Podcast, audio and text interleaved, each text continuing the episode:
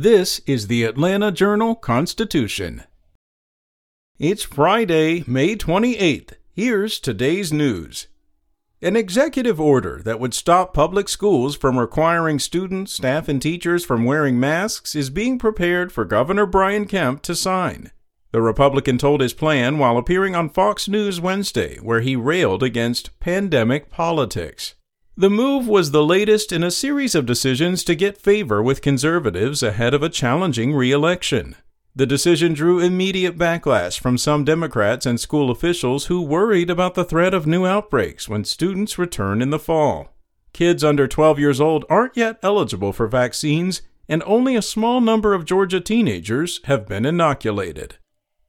In other news, some cities in Atlanta's metro are getting a rude surprise. The American Rescue Plan, President Joe Biden's $1.9 trillion stimulus package, was supposed to provide pandemic relief funds. Most Georgia cities were expecting to receive nearly triple what they did last year as part of the CARES Act. But over the past few weeks, some cities have learned they won't be getting nearly as much as they expected. At least six metro cities will receive drastically lower amounts, up to 73% less, than the initial estimates released. Alpharetta will only receive about $6.6 million instead of the original estimate of $21.2 million. Johns Creek will receive $7.1 million, down 73% from the initial estimate of $26.6 million. The unexpected loss of funding could cause headaches for city leaders, some of whom were already making budget plans based on more generous numbers. Other metro Atlanta cities that also expect to receive significantly reduced pandemic relief Brookhaven, Smyrna, South Fulton, and Stonecrest.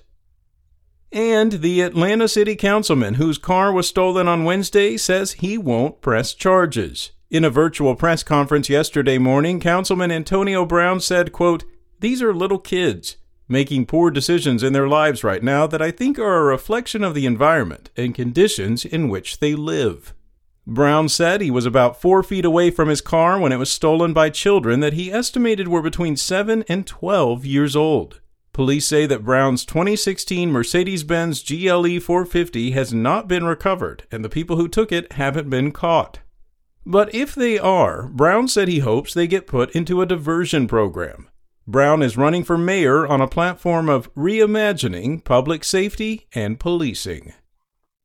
That's all for today. Check back each weekday morning for more from the Atlanta Journal Constitution or go to ajc.com. Have a great day. Spoken Layer